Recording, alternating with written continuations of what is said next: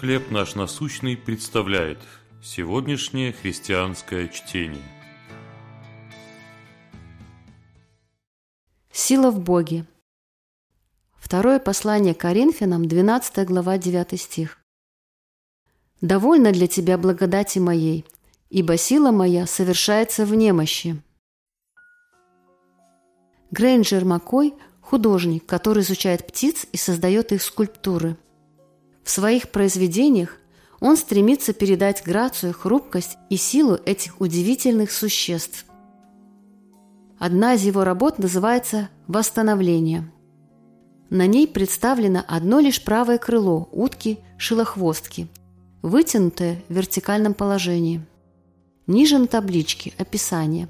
Взмах – момент наибольшей слабости птицы, но также и момент, когда она обретает силу для дальнейшего полета – а затем Грейнджер цитирует стих из Библии «Довольно для тебя благодати моей, ибо сила моя совершается в немощи».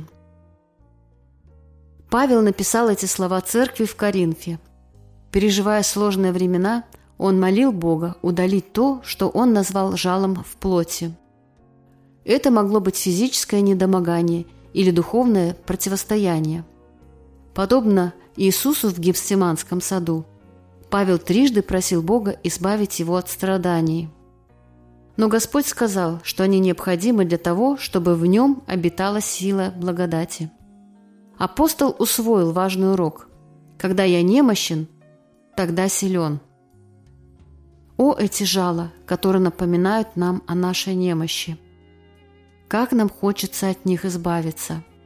Но подобно птице, собирающейся с силами для дальнейшего полета – мы тоже обретаем Божью силу для преодоления всего того, с чем сталкиваемся. Его сила становится нашей. Где вы сегодня чувствуете себя слабым? Как вы можете в этой немощи обрести Божью силу?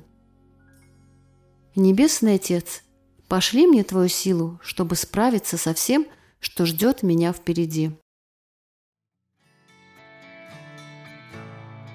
Чтение на сегодня предоставлено служением «Хлеб наш насущный».